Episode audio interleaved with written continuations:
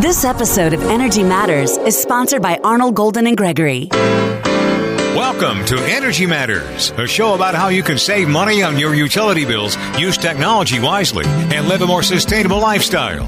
Here's your host, veteran energy regulator and clean energy expert, Commissioner Tim Echols. Thank you, Scott Slade. It's always great to be saving money on that power bill using technology wisely and living a more sustainable life. And I can't think of anybody who knows more about sustainability that works for any city in Georgia than Andrew Saunders, the Central Services Director for Athens Clarke County. Welcome back to the show. It's good to be back. Thanks for having me. You know, I, I do a lot with cities. Every Thursday morning, I do a stream called Community Focus. And so I have city leaders from across Georgia on the stream. We do a little focus on human trafficking, we do a good citizen segment, and we do a clean energy segment. And there are a lot of cities that want to do the kind of stuff that you're doing, but they either don't have the know how, they don't have the uh, the institutional knowledge, they don't have the money or a funding source, uh, and, uh, and and maybe th- this is kind of their first venture into this job. But you've been in this job for quite a while, haven't you? Yeah, so I've been working on sustainability initiatives for nearly seven years now. And prior to that, I was actually the community forester for Athens. So I've kind of always had my hand in environmental initiatives. You were a forestry undergrad and a forestry master's. How has that helped you as you have thought about sustainability? Uh, it's been great because the reality behind sustainability in an urban environment is you figure out what nature does and you mimic it right? So if it's going to be making energy from the sun, lo and behold, there's a whole natural system that does that. If it's about how to clean water, again, our our environment already does that, and so.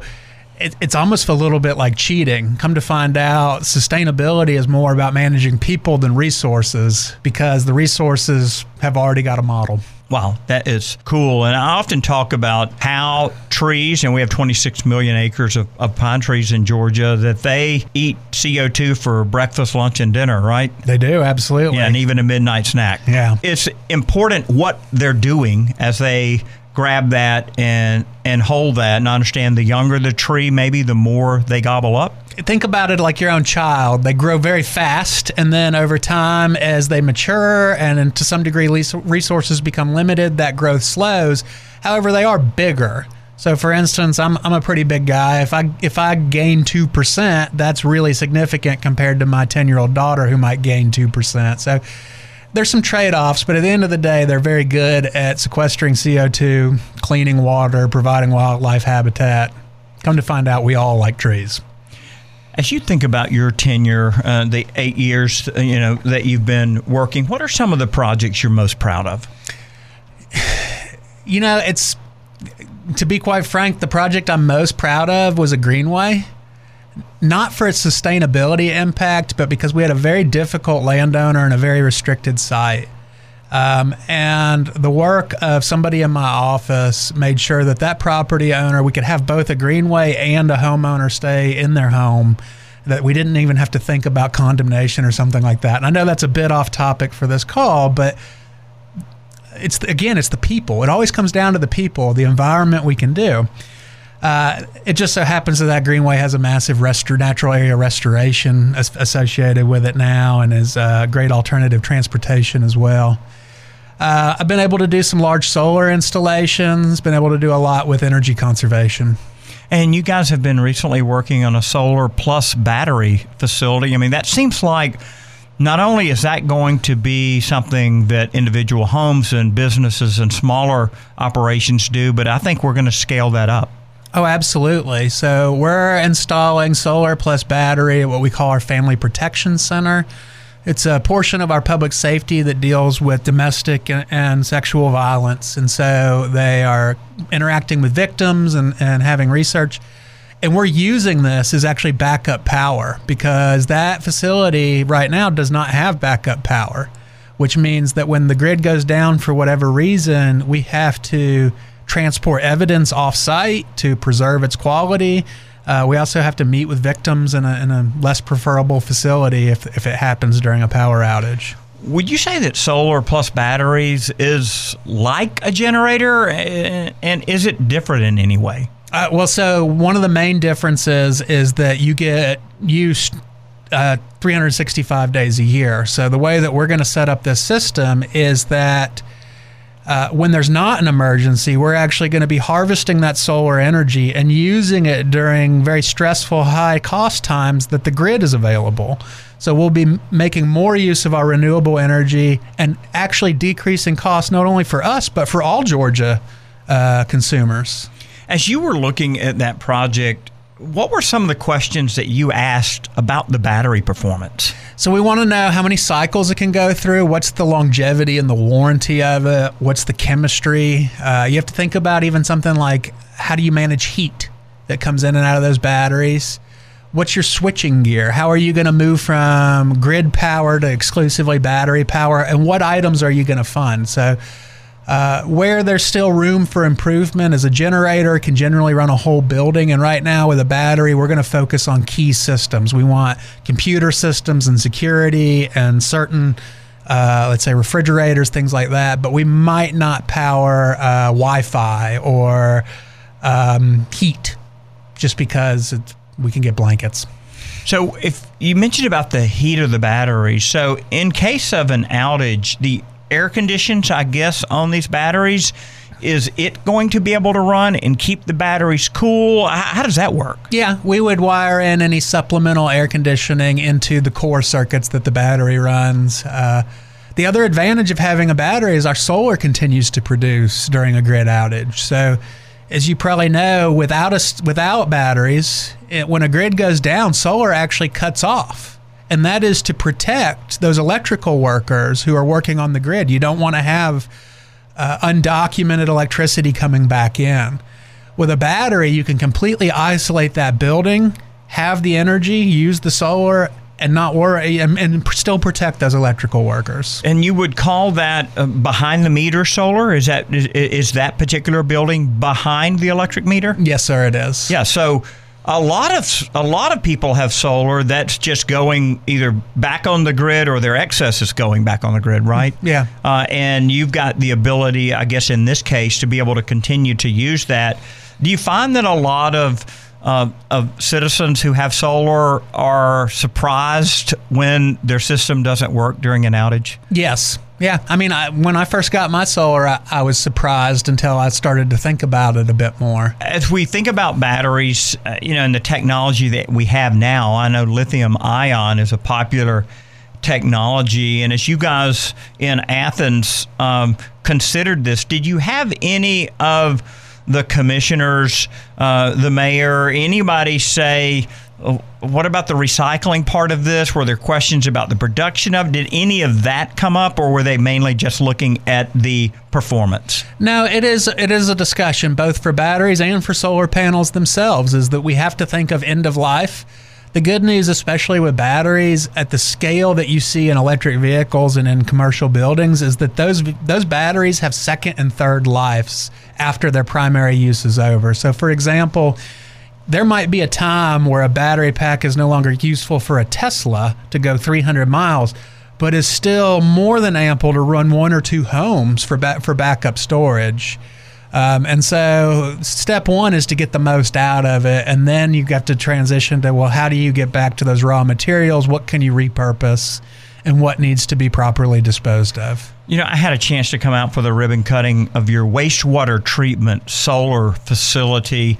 I'm surprised that more cities and counties haven't followed suit in this. Have you had good performance? How's that working out? Yeah, it's been great. So in that case, it's actually in front of the grid. So we did that in partnership with the utility, which is Georgia Power.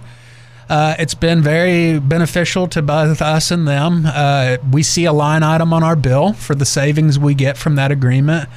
Um, my honestly, one of my favorite parts is six times a year we take sheep out there and graze around the panels instead of having to mow. What? It's and it's just a great I mean, I actually, you, we have had times where we allow kids to come out and interact with the sheep.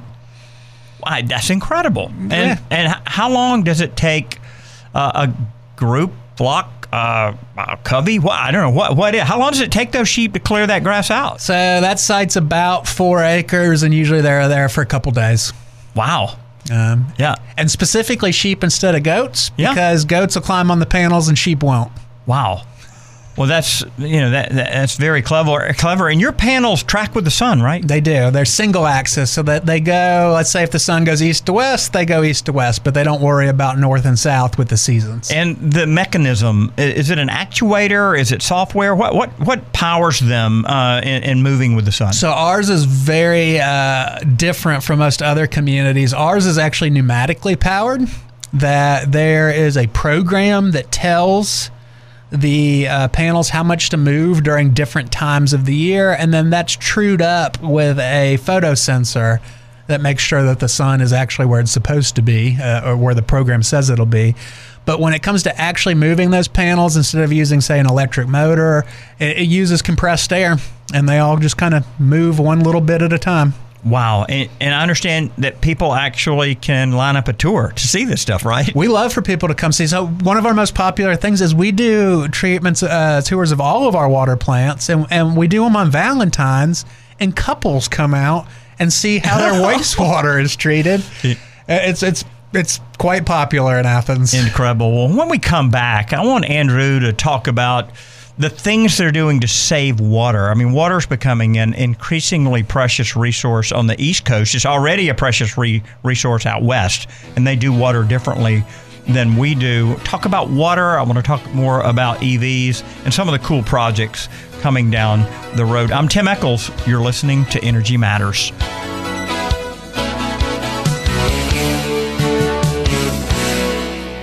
Energy Matters would like to thank Gas South for its support of the show. Gas South has a no deposit policy and offers some of the lowest per therm rates in the state. Use the promo code MATTERS for a special deal. Gas South, the difference is good. Gas South believes in the difference we can all make, like the difference in putting people first and showing that you care.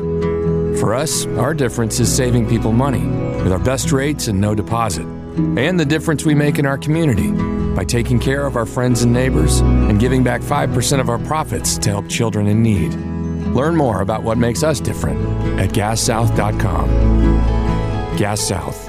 The difference is good. Tim Echols, host of Energy Matters, here with Jeff Pratt of Green Power EMC. Jeff, more and more EMCs are offering solar to their members, and you're seeing it grow like crazy across rural Georgia. Tim, you're right. Co ops in Georgia are doing a great job of deploying solar across the state. In fact, they're leaders in the country with respect to engaging customers and deploying large scale solar to benefit all their members. Hey, contact your EMC and ask them about their solar energy policy, or just Google Green Power EMC. This episode of Energy Matters is sponsored by Arnall Golden and Gregory, an AmLaw 200 law firm with 180 attorneys in Atlanta and Washington, D.C. They take a business sensibility approach when advising clients. They provide industry knowledge, attention to detail, transparency, and value to help businesses and individuals achieve their definition of success. AGG subscribes to the belief not if, but how. We thank John Gornall and all the attorneys and staff at AGG for sponsoring our show. Hey, Tim Echols back with Andrew Saunders on Energy Matters. Welcome back, Andrew. Thanks for having me. Man, it's always good to have you on the show because you've got so much expertise, you know, in this area of sustainability, and you know, you're you're basically spending taxpayers' money, so you're you're having to be really careful, aren't you? I am, and what I'm happy to report is on energy and water, we have saved taxpayers immense amount amounts of money. North of five hundred thousand dollars per year have been generated from our investments in those spaces. Yeah, and I mean, how appropriate, you know, for Athens to be the home of the University of Georgia and hear this good report. Uh, we left off of segment one talking about water and teasing about uh, about water. Uh, you uh, have done some things to help people save money on a water bill. We, we mentioned that it's a precious resource, but also being able to help people lower their water bill. So tell us a little bit about that. So fundamentally, step one, the, the best tool we have is we actually have a, an automated meter infrastructure. So we have what most people would know of as smart meters. At any given time, I can look at every resident in Athens and find out who's leaking, where are those leaks, and, and what is the nature of those.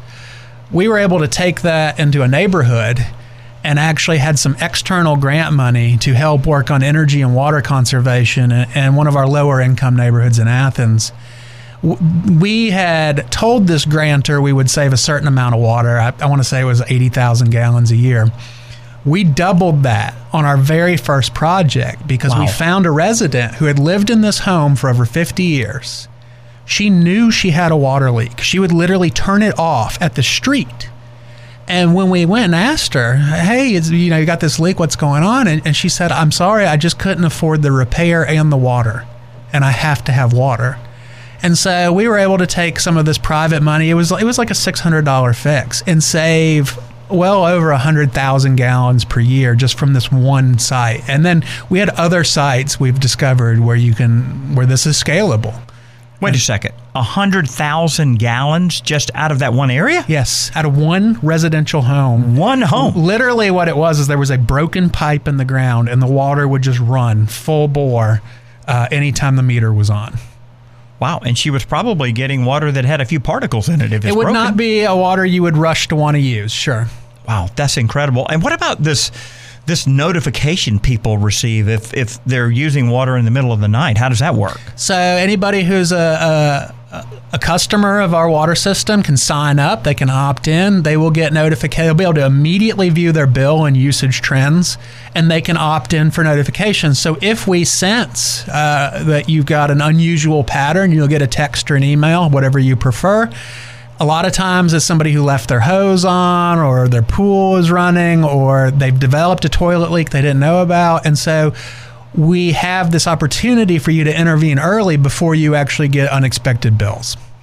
And you guys have been using hybrids in your fleet for a long time. And Andrew, I've tried to make this case, um, especially as a lot of my friends go electric, and then they kind of, they kind of, uh, you know, look down their nose at hybrids. But if you move uh, of the fuel economy from a vehicle to to getting 18 miles a gallon to 30 miles a gallon, I mean, you're saving real money. It's huge. It's huge. And the other thing, especially in Athens, which is fairly urban, that people don't always think about is the idle time.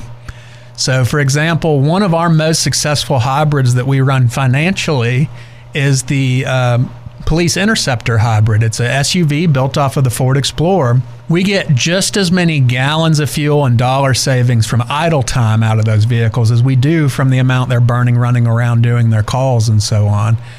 And so I've actually presented to uh, county commissioners and county managers across Georgia saying, look, I don't care how you vote. I don't care whether you like the environment or not. This pays for itself in about a year and a half. You need to be buying this upgrade. I remember we traded a 2006 BMW X3 that I had bought my wife used. She had always wanted a, a, a BMW since I didn't get her that 78 BMW when we first got married. She opted actually for the blue station wagon because we were having babies. So I surprised her one day with a rose and a BMW X3.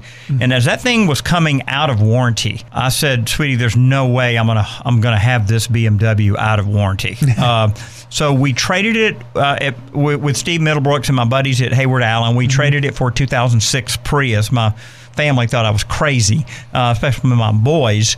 This Toyota technology on on the hybrid powertrain that they have is absolutely incredible. Everybody's copied it, and it is doing more, I think, to uh, these hybrid platforms that everybody's running now has just enabled America to use so much less fuel. Absolutely. And like you say, Toyota is the head and shoulders best at hybrids.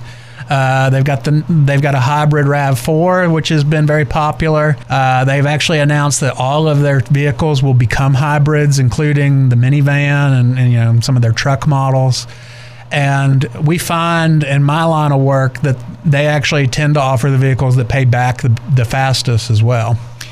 We had both a 2018 RAV4 hybrid uh, and turned that in off of lease to uh, Heyward Allen and got a 2020 And recently, because I'm one of the vehicles I'm driving now is a natural gas truck, uh, as I as as I'm promoting natural gas, uh, particularly renewable natural gas. Uh, so I've got this truck wrapped, and um, so I didn't need the the, the, the hybrid RAV4 any longer. So I called Steve Middlebrook to Heyward Allen and said, Steve, I know I'm in a lease and I'm only 15 months into it. And I know you never can get out of these leases. He said, No, no, bring me the car. I want to see it. I go over there, Andrew, and this is this is so telling of the times that we're in. And I don't know that, that there'll ever be an opportunity to see cars go up in value. Uh, I mean, normally they're depreciate, depreciating assets, but not only did they pay off my lease, Yeah. they gave me a $1,900 check to boot. Uh, and uh, they said that people in California are paying $10,000 over list price on vehicles. And the second they list cars on their internet platform, people are calling, putting a deposit on it, and flying in from out of state to buy the cars. Yeah. I mean, that's incredible. It is. A lot of our first generation Leafs that came off of lease in Georgia ended up in, in California and New York because they had such a demand. Yeah, uh, you know, I, I, as we think about the future, I know you guys have used the hybrids. Do you see Athens Clarke really moving towards fully electric vehicles? Absolutely. So we actually have something we'll be bringing to our elected body in December to approve the purchase of 19 electric vehicles, pickup trucks, vans, uh, crossover vehicles, and sedans. Um, and, and we feel like this is absolutely the future. And selfishly, as, as somebody who manages the fleet maintenance shop, we're very excited because it's going to cut down on the amount of maintenance we have to do. What about the dilemma of charging these 19 vehicles? And is it going to impact your power bill substantially? And will these people be driving them home? Are they going to need to plug it in at home? How's that going to work? Well, we're going to work out some of those things. So, first and foremost, we'll offer charging at county facilities. We already offer some, uh, but wherever we deploy a vehicle, add it. We're uh, uh, have done some work with Georgia Power on their Make Ready program, where they will come in and put in some of the core infrastructure at no charge to you. Uh, really makes that an easy decision to make. And the take home vehicle is an interesting one. Uh, the question that we're going to have to try to think through. I'm seeing some communities are actually empl- uh, deploying chargers into their employees' homes. Some communities say, well, this is a benefit, and therefore, if you want to charge it at home, you need to figure that out. Uh, I tell you where uh, another area that I think is is not being discussed enough is you're seeing out of Ford right now, they're designing the vehicle to be backup power for your house and in a storm. And if you think about our employees of government are in fact, you know, critical response. We don't get to shut down much, if anything, during a, a disaster. Well, now the employee being able to have power so that they can get phone calls and charge their their their computers and things like that before they come in and help on this response is going to be really helpful. Wow, that's that's incredible. I hadn't thought about a county employee getting getting that benefit. You mentioned the the make ready is something that uh, th- that I had Georgia Power put into their program in 2019. And just a shout out to my colleague Tricia Pridemore, who uh, who said, you know, Tim, I think this is a fantastic idea, and recommended that we up the amount. Uh, and so, without Commissioner Pridemore's, you know, uh, you know, behind the scenes cheering cheering me on, I don't think we would have had 18 million dollars in make ready. How does that help a county like yours? So it's not even only counties. I want to point out that businesses and apartments will be can be huge benefactors of this. But if you think about having an existing facility, uh, parking lot, a building, whatever, the single biggest cost of installing electric vehicle chargers is putting in the infrastructure below ground. And so Georgia Power comes in and they connect with an easement from your electrical meter uh, to, to your panel and from your panel to wherever they need to be. And your commitment is that once they put all of that expensive infrastructure in place, you'll actually put the chargers, which can be fairly affordable. And so it actually cuts our installation of electric vehicle equipment by about two thirds in cost. Wow, I'm so glad to hear this. And I'm hoping that next year uh, as we do uh, another integrated resource plan that we can do another $18 million uh, or, or even more because I really think companies, cities, counties, these businesses, they want to go electric, but they it needs to be affordable. Yeah. So we'll we'll we'll keep our fingers crossed on that. Hey, one more segment uh, when we come back with Andrew Saunders. Uh, this is Tim Echols. You're listening to Energy Matters. Stick around. Creative Solar USA is a Georgia based turnkey installer of innovative solar panel systems. With their NABCEP certified installers, they ensure you receive the highest quality solar energy system in the industry. They're proud to work with you before, during, and after the install, blending customer demand, system capability, and expertise to provide the best service possible. Contact them today at 770 485 7438 or creativesolarusa.com. Hey, this is Tim Echols. We talk all the time on Energy Matters about buying a used EV instead of a new one. Let someone else pay the depreciation. BMW Auto Sales, one of our show sponsors, can fix you up. Go to their website at ev-hybrid.com to see the ever-changing inventory. BMW has every brand, every type of EV, and they'll even let you test drive it for three days, show you how to charge it and drive it for maximum performance. That's ev-hybrid.com. ev-hybrid.com. Reducing pollution from the transportation industry is an important goal, and few alternative vehicle fuels offer the distinct advantages of compressed natural gas. I myself drive an F 150 CNG pickup. Marlin Compression, part of Marlin Gas Services, is helping to usher in this clean energy future to the Port of Savannah, too. Not only is Marlin Compression a trusted provider of CNG for fleet fueling, they are also working with Port Fueling Center on a state of the art CNG truck fueling facility. Learn more about the distinct economic and environmental advantages of using natural gas for trucking fleets of all sizes and explore all of Marlin services by visiting marlincompression.com. That's marlincompression.com. Calculate your savings today. Hey, Tim Echols back on Energy Matters with Andrew Saunders, Central Services Director, Athens, Clarke County, home of the University of Georgia. Welcome back, Andrew. It's great to be here. Andrew, we've talked about EVs, we've talked about water savings. Uh, I want to talk for a second about energy efficiency because one of the things I brought back from the Verge conference maybe five years ago was this idea to help low income people to be able to get a new HVAC insulation, get everything sealed up in their house and we've rolled that out, but we're having trouble. And sure. let me tell you why we're having trouble. We put a stipulation on this money saying that if it didn't bring an instant 10% savings on the bill, that that home was ineligible. Yeah. And so what we've discovered in rolling this out in Atlanta and Athens, those were our two test markets, is that some of the smaller homes uh, that are here uh, they already had a relatively small power bill. Uh, yeah, granted they're inefficient, but getting that 10% reduction has been a challenge. It can be, and it, it sometimes even the bill might be proportionally high, but the you know the building itself is quite small.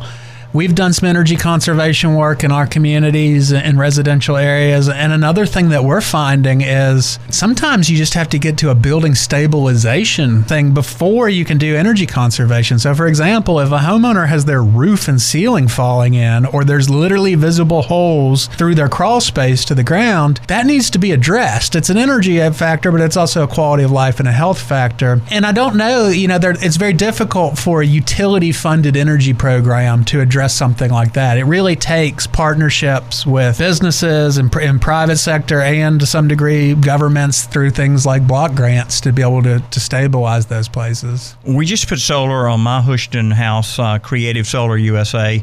Um, you hear about them uh, on our show. Uh, we put a small solar array, but before I did that, um, when we first moved into the house, I put a, another foot of insulation in that house. I mean, as you think about things that really help people with a high energy burden, you know, do you see solar as being the answer or is it insulation? No, it's always conservation first. And that that's universal across sustainability. You know, even if you're thinking about water, before you build the new reservoir, you conserve from the reservoir you're drawing off of. Well, with energy, your payback is better, your your results are better to focus on conservation before you go and invest in, in renewable energy. I recently received a Clean Energy Pioneer Award for, in part, my effort to bring net metering into the Georgia Power system. It was a pilot, uh, and I would say it was wildly successful, so much so that we exhausted the number of homes and megawatts, you know, within 18 months. Have you heard about people who have had solar who started, uh, you know, and, and converted over to net metering. Uh, were they surprised about the difference it made? Yes, I have. Uh, even Athens Clarke County was able to put some facilities into that program, and it, it is a significantly different value proposition. It also uh, can make the systems we design and deploy a bit more useful to the building itself because we might change our design profile a bit. You know, as we go into this integrated resource planning period, and uh, you know, our listeners uh, waking up drinking drinking coffee going integrated. What? Well it, it really is andrew the the reason we don't need a green new deal the reason we don't need a clean power plan is that because when that 1991 legislature created this planning process i'm going to say it was so perfect that it's never been amended since that time. And I'll remind, you know, my political friends out there, this was a democratically controlled House and Senate and governor's office that passed this plan in 1991, and it has served us well. And as we enter into this planning period, we do this every three years. You know, we're looking at doing more solar, we're looking at doing some more batteries. Uh, Georgia Power really wants to close a couple of coal units. And I don't know, Andrew, as we are experiencing high natural gas prices right now, I am I am having second thoughts about closing these coal units so quickly. And I'm I'm I'm just wondering, you know, okay, uh, yeah, it's got ash and it, and, uh, and it's it's definitely not as clean as natural gas, but how important is the money? Uh, the bill that people have. I mean, we're about to raise rates over natural gas prices next year, a couple of bucks per month it, it could jump again with gas prices they continue to go up i mean if you were in my situation what would be some of the things that you're thinking about there's a balance. So when you talk about the energy planning i want to give credit. The process is the process it's actually the, the elected officials like yourself that have made it successful, that have been willing to diversify our energy mix, try new things when it's fiscally appropriate, decommission plants when it's appropriate. And so uh, without that leadership, it would just be another planning effort. When it comes to our base load, uh, it's not always popular with my environmental friends, but I certainly think that the nuclear plants are a phenomenal contribution to uh, cleaning our energy supply and creating reliability of prices and generation. I just have a lot, I still personally have a lot of reservations about coal plants. So I think the question is what kind of agreements can be made on natural gas purchasing? How much are those peaker plants used? To what degree can they be offset?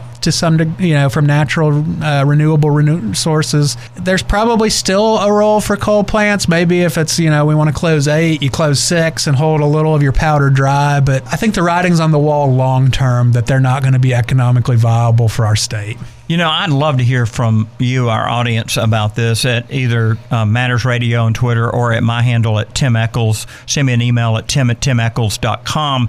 Uh, because, you know, one of the things I, I think we're tasked with, Andrew, is a reliable grid. And uh, yeah, we've been on track to close all of our coal plants probably by 2050. Um, but it seems like the Southern Company wants to accelerate that. And with this Texas thing that happened and the California outages, I'm just I'm sitting here going, okay, yeah. I mean, I I, I hate the money we're spending on coal ash. Uh, we, we get nothing for it. Uh, you know, I love all the big solar that we've done. Um, I love the fact that natural gas is so much cleaner, you know, than coal, and you turn off two scrubbers that you that you previously were running. But I'm I'm just Andrew, I just feel this burden to make sure that we've got power when we need it, and that we keep it at a price that's that's fair and reasonable. I suspect if you don't do those things, it's a quick way to lose your job. So I, I, I understand that. I, I will point out with Texas that got a lot of traction. It was a major event, right? That was a real problem. As a government bureaucrat, I just want to give a shout out. There was some misconceptions that maybe it was wind or solar that had done that. It was actually a failure to prepare their peaker plants, natural gas and coal, for cold weather. And it had been recommended, but in, sometimes reinvesting in infrastructure is not sexy.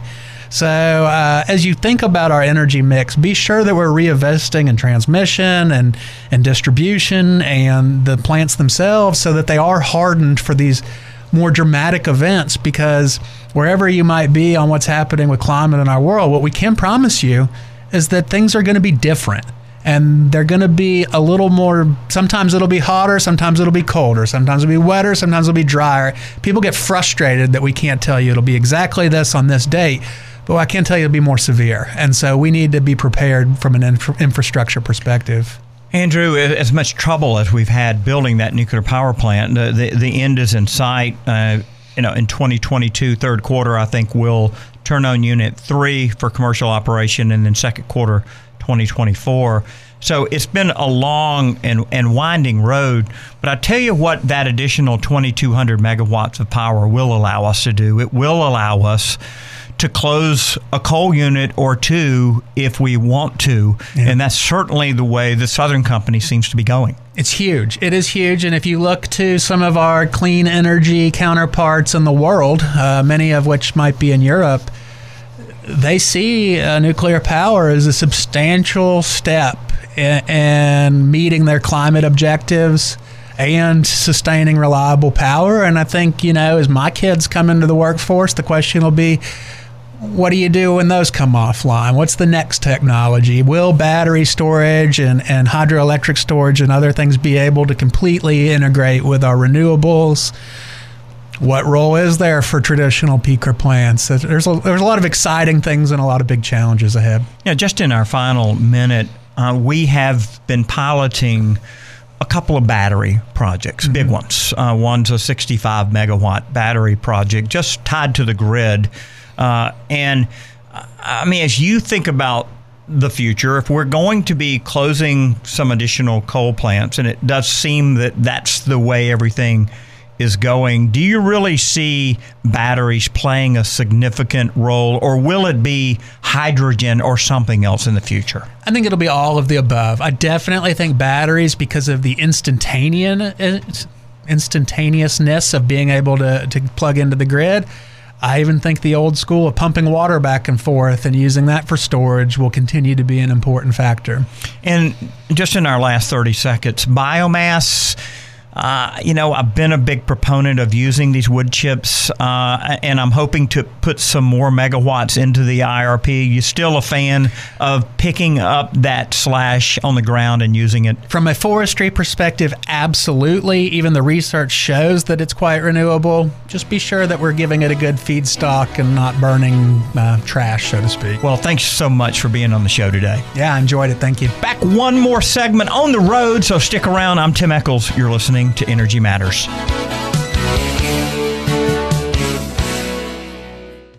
Hey, Tim Echols here, host of Energy Matters. Solar's growing like crazy in Georgia, and I certainly say buyer beware. It's great to have companies like Creative Solar USA on the job. Russ, why do folks need to reach out to you? Tim, we're going on to our 14th year, and we have the best staff and most experienced installers in the state to get the job done right. You can find out more at creativesolarusa.com or call 770 485 7438. That's creativesolarusa.com. The electric car revolution is coming, and the choices are growing. Gem cars are everywhere. You've seen these low speed electric vehicles on college campuses, downtown Atlanta streets, and resort islands like St. Simons and Jekyll. Gem cars are street legal, equipped with seatbelts, headlights, and a tag, and can operate on roads with speed limits of 35 miles per hour or less. If you want to know more about these electric cars and trucks, six passenger shuttles, mobile repair service, or full vehicle wraps, go to gemcarservice.com. That's G E M carservice.com. This segment of Energy Matters is sponsored by Hall Booth Smith. This law firm works with over 88 Fortune 500 companies, and they have offices from Brunswick to Athens, Tifton to Columbus, and of course, Atlanta. We'd like to thank Hall Booth Smith for the great work they do with school boards, hospitals, cities, and counties all over our state. See more at hallboothsmith.com. Hey, Tim Echols, back for one more segment on Energy Matters today on the road in Louisville, Kentucky, with my good friend Chris Nelson. He's from the South Dakota Public Utilities Commission. And Chris, uh, the PUC in your state's like the PSC in my state. We are. I mean, a couple of the similarities. We, as commissioners, are elected statewide in South Dakota, so we serve all the people of the state, uh, oversee electricity, natural gas, telecommunications, and grain buyers. That's kind of the odd thing that uh, we're responsible for in South Dakota. And our odd thing is that we're still responsible for the condemnation of railroad property, which I've only had one of those cases in 11 years where a church was battling a little local rail company, and we ruled in favor of the church. Very good. Yeah, it's always fun to see what unique things each state is in charge of. Chris, uh, being an elected commissioner like me, I often tell people it's a little bit different than being appointed by a governor. How do you explain that to people? The way I look at it is I'm responsible to each and every citizen of the state. They're my boss, as opposed to the governor being my boss. And I think that's a very different concept. And, you know, not criticizing one method or the other of, of uh, arriving at a Public Utilities Commission, but I personally like the idea of being responsible to every citizen of the state and thinking of them as my boss. And I tell people, look, the advantage of this system is if you don't like what I'm doing, you can throw me out of office. Absolutely. And the other thing I think it does is it forces me to get out and about in the state and really listen to people. I mean, I attend the fairs and the parades and the celebrations and the dinners, and that gets you out and about and you're listening to real people with real problems and being able to answer their questions and deal with their issues. And I think there's a real value in that as opposed to if you're not elected, you maybe don't have that inclination to get out and about in the public. So, in some ways, Georgia's more like South Dakota than we're like Florida, where the governor appoints those commissioners. You know, and of course, many ways we're different from you all. Uh, your weather, for example, is way different. How does the weather there impact energy regulation? You know, probably the biggest impact is obviously reliability is a very, very high priority for us. And, and I'll, I'll just simplify it to this, to this point if electricity goes out in the wintertime for an extended period, people can die. I mean, it's that serious. And so we place a very, very high priority on making sure that we have reliable uh, utility services. It's that important. And reliability is really important to me as well because Georgia has been voted the best place to do business uh, by Site Selection Magazine for eight straight years. And reliability is something that companies, particularly manufacturing companies, really want. Absolutely, and you know the thing that we're dealing with in the really the whole Great Plains area, uh, it, as it relates to reliability, you know we had a real wake up call in February with that winter storm Uri that had the cold weather going all the way from Canada down to Mexico, where Texas had the real problems, and for the first time in history, we actually had some rolling blackouts in South Dakota, and so that was a real wake up call to us that as we're seeing this transition in the energy system and where we generate generate our electricity from, that we've really got to pay attention to making sure that we've got reliable sources of electricity, even when the weather gets really cold for extended periods of time over large parts of the country. And that's a, maybe a dynamic that folks hadn't fully considered up to this point, but it's something that we're absolutely focusing on now.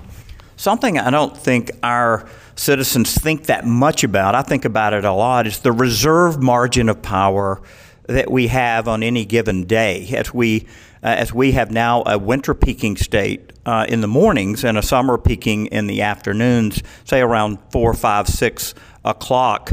Uh, so you know, as you think about that topic, is is that something uh, that comes up regularly at your commission or in your state? You know, it's something obviously, again, because of what happened in February, we're starting to talk more about. So, a reserve margin is, is calculated based on, you know, economics, it's, it's calculated based on engineering principles. It's what they should have and that should be able to handle any of these type of contingencies. But as we found out in, in February, when things go really south really quick, really south, uh, that's what we say up north, is that when things go bad really quickly, uh, that that reserve margin simply isn't enough. And so we've got to start looking at, you know, what's the appropriate margin for those times when everything goes wrong. One of my concerns about this move away from natural gas to electrification uh, and, and, not letting cities uh, hook hook up new homes to natural gas. I'm seeing that in certain cities, not in your state, but not in my state. In fact, our legislature banned cities from being able to do that. Uh, is the extra burden that it would put on the electrical grid as we turn people off of natural gas, you know, take those furnaces out of the home and then put a heat pump in, which might cost them 4000 6000 10000 depending on the SEER rating of that. Is that a concern for you all in uh, in South Dakota as you think about residential heating with, with natural gas or fuel oil? Absolutely. And again, going back to what we learned in February, where for the first time we had these rolling blackouts, I mean, that told us how close to the edge this system really is when things go bad.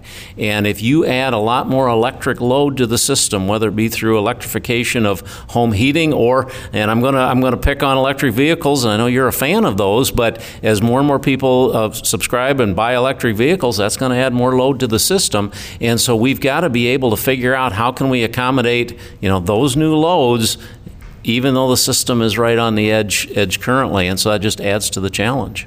In 2014, we had the power company, Georgia Power, created an electric vehicle time of use rate uh, that provided uh, just a penny and a half per kilowatt power from 11 p.m. to 7 a.m uh, Monday through Friday, uh, and it was it, it was cheap all weekend long. And what we discovered, Chris, is that people that had these cars that were incentivized, uh, they were shifting their load, actually using more power, of course, because they were charging that Tesla or that Nissan Leaf or that or that Chevy Volt uh, back then in their garage. But they reduced their overall bill because of load shifting. And I think to me, that's that is going to be the secret sauce for being able to add all these electric vehicles. You've got to incentivize people to use energy when you have more of it. You know, I absolutely agree with that. It's just a kind of a magic thing. You get what you incentivize. And so, if that's where we need to be consuming the electricity, is during those off hours when we've got excess, and certainly in the Great Plains we have excess wind energy uh, in the overnight hours, and so that's a, a, certainly a way of doing that. But I think we also have to keep in the back of our minds that there may be those times, particularly in the winter, when again things go bad, that there may not be that electricity even overnight uh, when when we're short on it. And so uh, I think anybody that's subscribing to electric vehicles, particularly in the northern plains, just needs to have that in the back of their mind that there may be those times when uh, that they aren't going to be able to charge those the way they normally would. Let's switch to connectivity for a minute. I know that rural broadband, uh, that getting people connected in unserved areas has become increasingly important. The pandemic and Zoom calls, I think, showed us that we simply have to do a better job with that. Is that an issue in South Dakota? Absolutely. It's really been the my main focus as a commissioner over the last 10 years is getting broadband to places that haven't. We've made tremendous progress in South Dakota over the last six years. Uh, when you look at 10 megabit service, we've gone from 55% of the state covered to over 90%. So we've made great strides, but that still means we've got almost 10% of the state where we don't have even that basic broadband.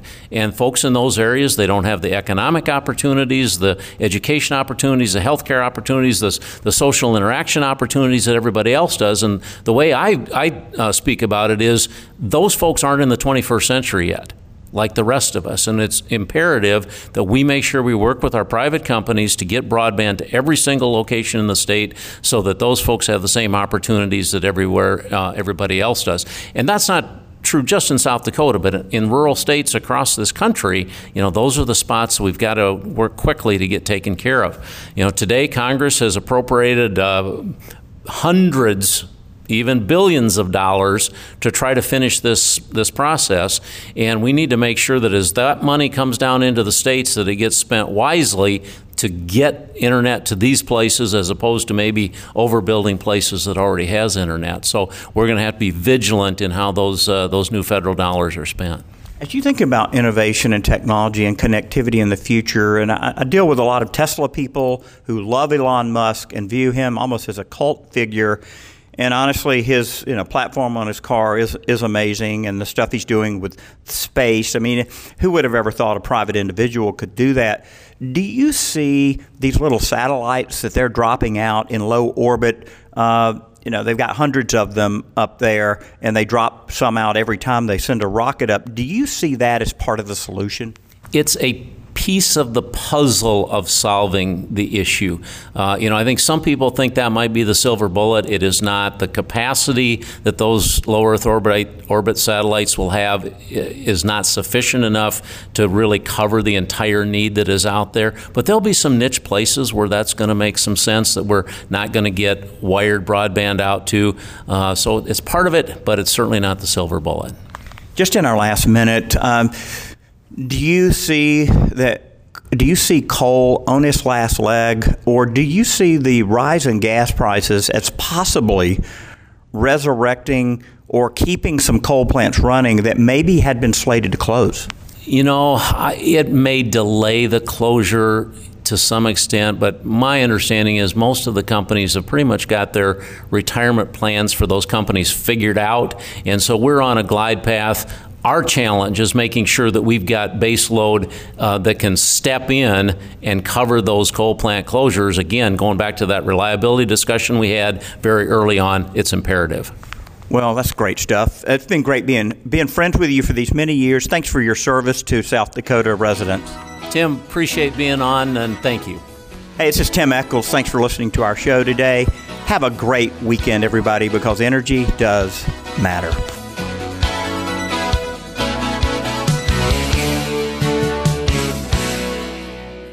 Tim Echols of Energy Matters here for Solar Sun World. No doubt you've seen solar panels popping up all over the state. If you want the precision of German engineering when it comes to solar, Solar Sun World is for you. Gerd and all the folks at Solar Sun World understand the complexities of solar and how to make it work for you. From tax credits to inverters to accelerated depreciation, they'll advise you on the best path forward. And Solar Sun World now offers power purchase agreements. Find them at solarsunworld.com. solarsunworld.com. Everyone has tough times in their life. By checking the Project Share box at the bottom of your utility bill, you can make life a little easier for your neighbors. Your one, two, or five dollar checkoff is matched by the utility and then used by the Salvation Army to help folks having a tough time paying their energy bills. It's that easy. Join PSC Commissioner Tim Echols and many others by donating via your power bills this year. See more by clicking projectshareinfo.com. And thank you